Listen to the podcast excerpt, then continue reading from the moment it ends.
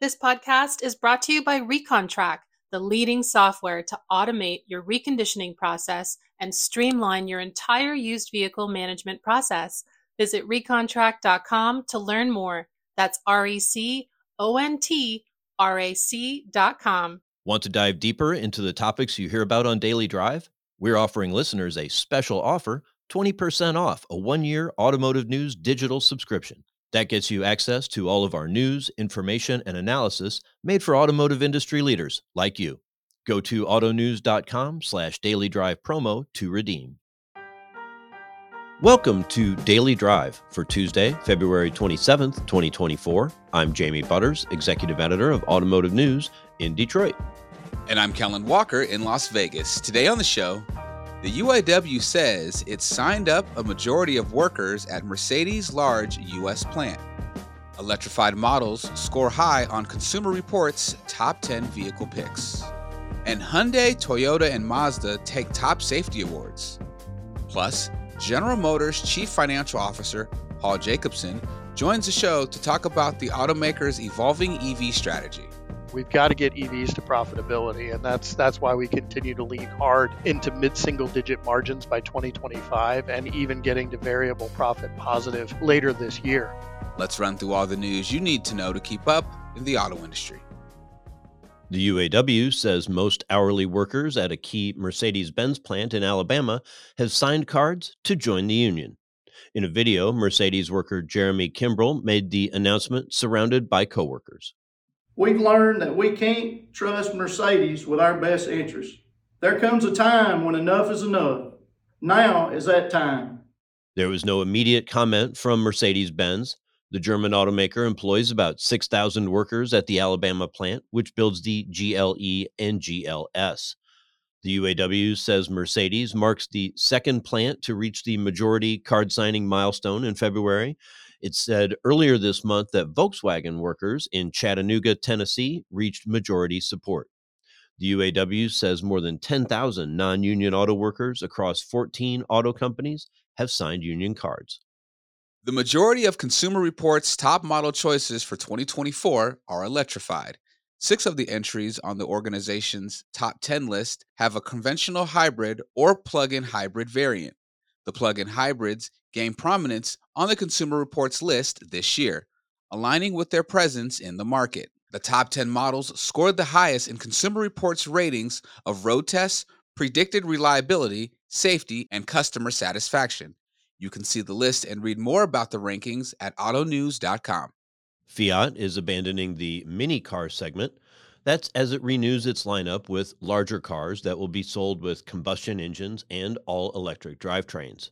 CEO Olivier Francois said in a video that Fiat will launch four new vehicles in four years in a quote new global game for the brand. We are in a global game, and our next move will be to raise that global game with a set of new models designed to conquer the streets of the world. The new models will share a common global platform from Fiat parent Stellantis. It wasn't clear on Monday which, if any, of the vehicles would be slated for North American markets. And Hyundai Motor Group picked up the most honors in the Insurance Institute for Highway Safety's initial list for 2024 Vehicle Safety Award winners. That includes the Genesis, Hyundai, and Kia brands. The group earned six of the Institute's top Safety Pick Plus awards, its highest safety honor. Those models include the Hyundai Ioniq 6, Kia Telluride, and Genesis GV60. It also placed in the top 10 Safety Pick awards for models including the Hyundai Elantra and Genesis G90. Toyota Motor, which includes Lexus, had the second highest total. It received one Top Safety Pick Plus award for the Toyota Prius and 12 Top Safety Pick awards for models including the Toyota Highlander and Lexus NX. Mazda received five Top Safety Pick Plus awards, the most of any single brand. and earned one Top Safety Pick award for the CX90 plug in hybrid. And those are today's headlines. Jamie, it looks like another milestone for the UAW. Most hourly workers have signed cards to join the UAW at a key Mercedes plant in Alabama. It looks like Shawn Fain is gaining traction with his Southern strategy. I guess so. At least a little bit of momentum getting started. You know, it's been pretty rare to even get one plant two or even on the brink of an election. Now they've got two, and they seem to be gaining some momentum. You know, Americans' opinions of labor is the highest it's been in generations. And we see this UAW, fresh off their big contract, really making some gains and getting some interest, even in the Deep South. Very interesting. I'm interested to see how much traction they gain by the end of the year. Can they really force a vote and can they win one? Ah, good point. Coming up, General Motors CFO Paul Jacobson joins the show to talk about the automaker's EV push. That's next on Daily Drive. We want to hear your voice on Daily Drive. What would you like us to talk about this week on our Weekend Drive episode of the show? What are some of the biggest industry trends or news stories you're thinking about? Send us a voicemail, text, or email, and you might hear it on the next edition of Weekend Drive. Here's how you can get in touch. Call us and leave a voicemail or text at 313 444 2774. Again, that's 313 444 2774. You can also record your voice on your smartphone and send it to dailydrive at autonews.com. That's dailydrive, one word, at autonews.com and tune into the show this weekend, you might hear your question or comment. Managing your used inventory is not exclusive to one person or one part of the dealership. What does the communication look like between your fixed ops and variable teams? Are your vehicles getting passed from trade in to recon with no hiccups? What is your average cycle time to get a used car ready for sale? There is a lot to keep track of all at once. Right now, you could be experiencing three major issues with your recon information causing process breakdowns. One, having to manually track down data. Two, outdated information giving you an incorrect picture of the market and process. Three, no recon visibility through the appraisal. Full insight at each step is crucial to making your used car department the most efficient and profitable it can be. Our new integration between ReconTrack and AutoVision, a vehicle acquisition market analysis platform, creates an end-to-end tool for your used car department to address these bottlenecks. With access to live appraisal information and reconditioning stats, you get a single view of every vehicle with all the data you need right in one place. Make more educated decisions on your used car inventory faster with all your data in one place Visit info.recontrack.com slash autovision for more information. That's info.recontrack.com slash A-U-T-O-V-I-S-I-O-N. Welcome back to Daily Drive. I'm Jamie Butters with Kellen Walker. General Motors is one of several major automakers adjusting to the twists and turns of the EV adoption curve while demand for battery powered cars and trucks is still growing, adoption has cooled off a bit more than GM expected.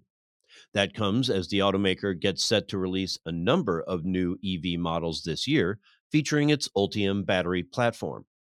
Paul Jacobson is GM's chief financial officer. He spoke with me and Automotive News GM reporter Lindsay VanHulle. Today, we'll hear the first part of that conversation, which focuses on the company's evolving EV strategy. Paul Jacobson, welcome to Daily Drive.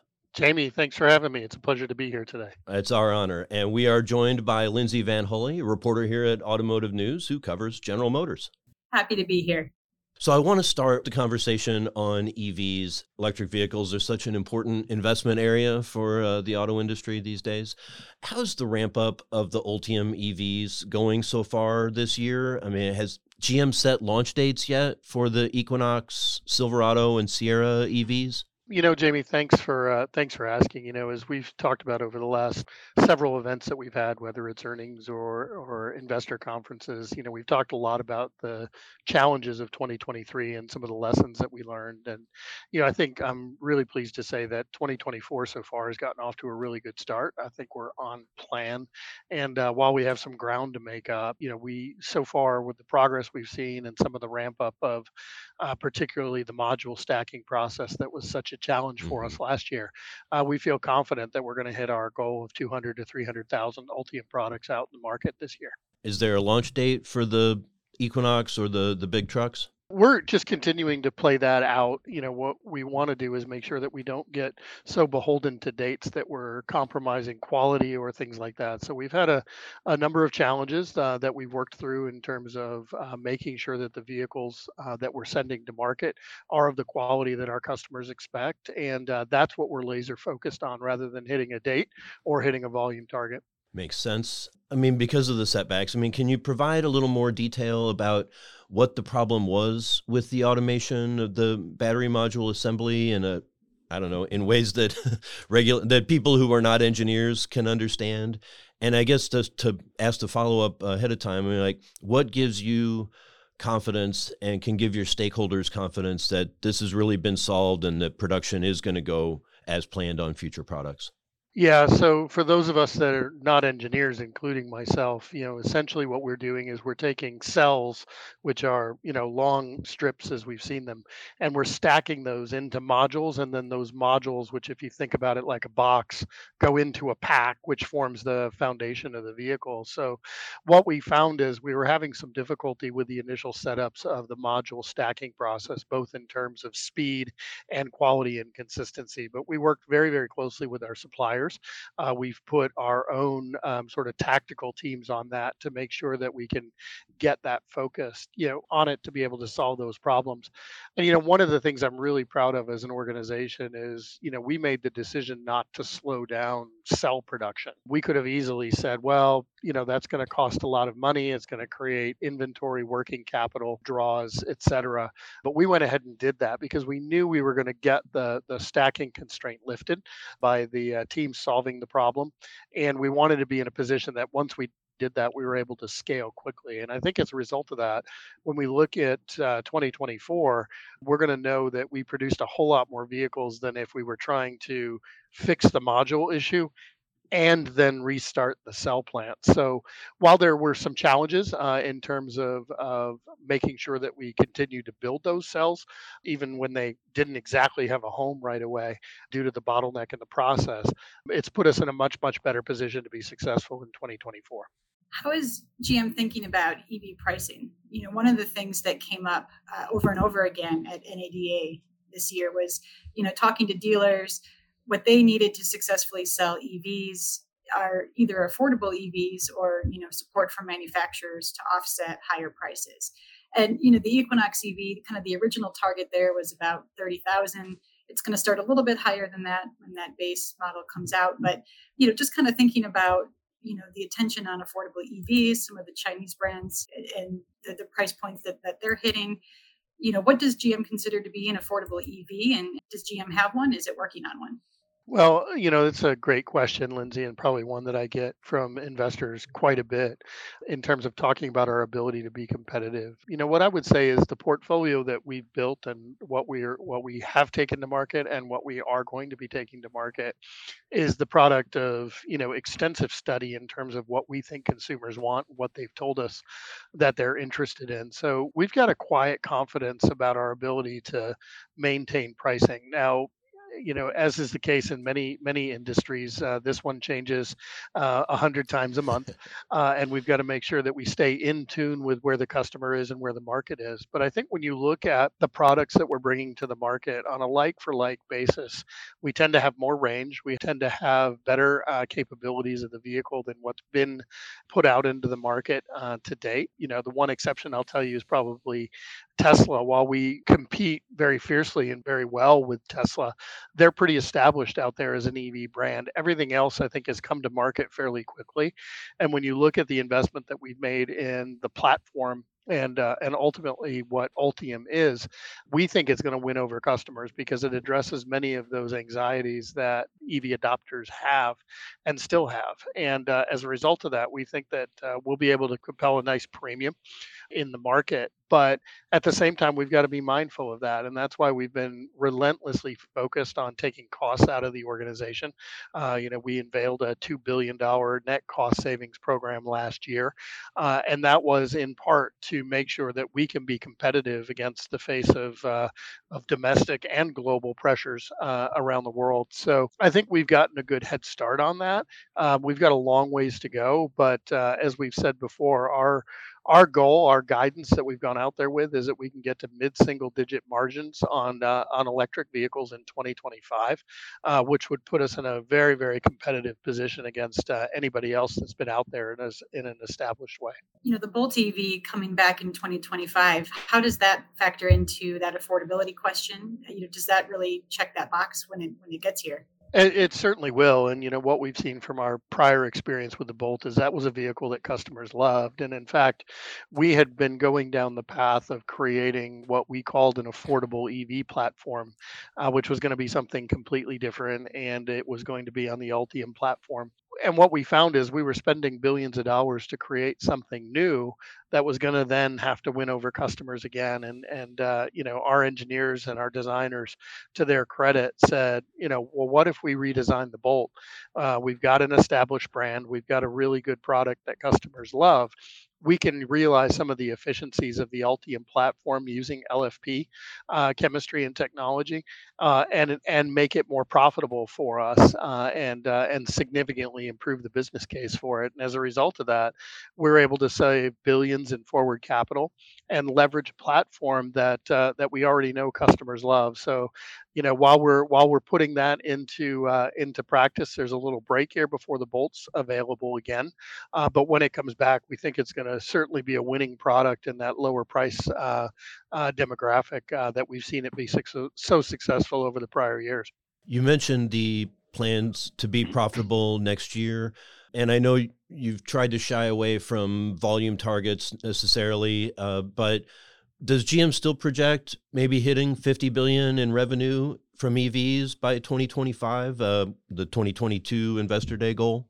Yeah, so Jamie, you know, part of the reason I think we've stopped giving targets is because as dynamic as the market has become, and and you know, if you if you go back to many of the comments that I've said at, at investor conferences and earnings calls, is you know, I've never been a believer that the path to EV adoption was going to be smooth. There are going to be a lot of uh, slowdowns, speed ups, uh, stop starts, et cetera. I think over time, as people get more accustomed and more familiar to what EVs um, bring to the table in terms of their own compatibility with their lifestyles and the mm-hmm. capabilities of the vehicle, et cetera. So, you know, it's not it's not that much of a surprise that we've seen a slowdown. Now, you know, I think one of the things that the market has overreacted to is, you know, oftentimes we see written that EVs are in decline. They're not.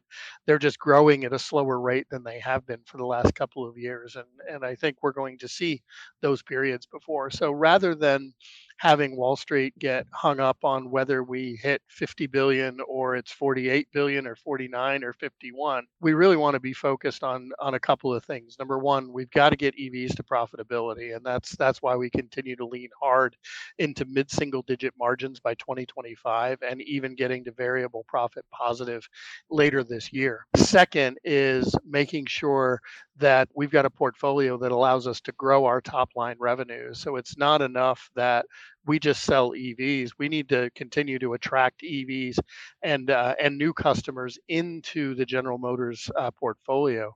Uh, and uh, certainly in some of the early order indications that we saw in the Lyriq and the Hummer, customers are coming to us who have never bought a GM product before, mm. and that's what allows us to ultimately enhance the profitability of the company is by growing the top line while we're climbing that uh, that margin trajectory and getting to uh, mid-single digit margins in the EV portfolio and not just cannibalizing our really strong and successful ICE franchise. You know, there's a, a lot of discussion about, about plug-in hybrids. You know, GM certainly announcing plans to bring those back to North America. You know, there's not a lot of details yet, but I'm wondering if you can share a little bit kind of about the thinking there and you know what segments might make sense for plugins in, in north america talking with analysts you know several say full size pickups could be a place to start given their volume in the market here. You know, are you working on anything there? Is there anything, you know, you can say about what segments might be ideal for that technology? Yeah, sure, Lindsay. I won't I won't go so specific as to talk about our, our product plans here, but you know what I will tell you is as, as we've said before, plug-in hybrids are we think an, an essential option for us to to maintain in order to make sure that we comply with CAFE standards, greenhouse gas standards that the uh, regulatory environment is putting on us. We don't want to end up in a situation where we are so reliant on EVs and the magnitude of EVs to maintain the ICE franchise if EV demand isn't there. And what we've seen in many of the early indications, and our competitors have said this as well, is that plug-in hybrids are emerging as as a good option for people who maybe aren't quite ready to make the plunge to full battery electric vehicles. So having that out there gets us a leg up on compliance and making sure that we can continue to run the portfolio and and having those levers available, you know, through this adoption period uh, is going to be really important to make sure that uh, we don't push the customer into somewhere where uh, they might be uncomfortable uh, or where we might have to heavily discount for the sake of compliance. So, you know, I think with respect to trucks, I think you mentioned that, you know, plug-in hybrids in the in the truck world. You know, one thing I want to say is that, you know, we believe that our battery electric truck portfolio with the Silverado work truck and then ultimately coming out with the retail models um, later this year we think that's going to be a winning franchise. I mean, when you look at the range capabilities, more than 30% premium to anything else that's out there on the market. And, you know, I think it's the first EV pickup truck that you won't have to sacrifice capabilities or range if you want to tow, if you want to use it for many of the things that our pickup truck customers do use it for. So I think there's a lot to come on that, but you know, certainly we'll look at all of the markets that are out there in terms of where plug-in hybrids can go and balance that against where the customers are. You mentioned the bumpy road to EV adoption, and one of the current headwinds uh, for a lot of sort of mass market consumers who uh, are hesitant to make the jump to an EV is around the charging network. Uh, GM is working with several other automakers on the Ionna. When do you foresee like construction of charging stations beginning and and really getting that out there and making things easier for EV owners? Well, that's going to come, but I think even more quickly than that, Jamie, is the uh, partnership that we announced with Tesla, where you know in early 2024, and we're we're very very close. We expect that you know we'll get adapters in place for customers who have already purchased an EV, uh, and for those who might purchase one before we get the vehicles converted, we'll have a converter that will allow them to use Tesla chargers uh, across that network, which will more than double the number of chargers that are available available to GM uh, owners and, and operators of their vehicles.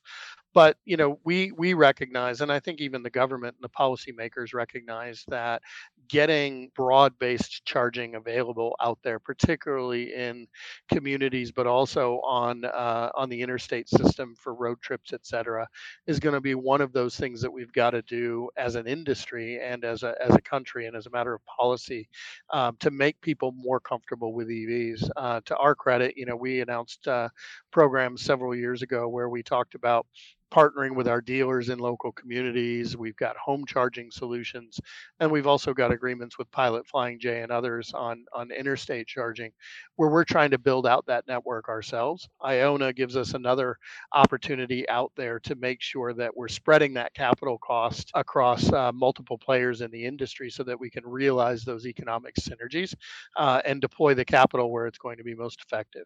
I'm glad you mentioned regulators. Before we uh, move on to another topic, I, I wanted to be sure to ask. You know, we've seen reports that the EPA is willing to um, modify its proposed rules for uh, tailpipe emissions, perhaps not requiring 60% EV adoption by 2030. What does GM see as a, a reasonable level? Should it be 50%, 40%? Where do you think the market's going to be?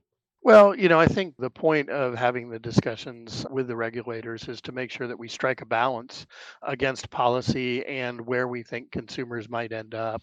I think the the worst of all worlds is we end up in a situation where the regulatory environment compels or mandates EV adoption in a way that consumers aren't ready for it. You know, we certainly have made some very bold statements about our desire to go to 100% light duty uh, EVs by 2035 but you know the path from here to there is is going to be variable based on where consumers are we want to make sure we bring consumers along we believe we're making compelling products that are going to encourage people to adopt evs because of the capabilities of the vehicle uh, and what they bring to market.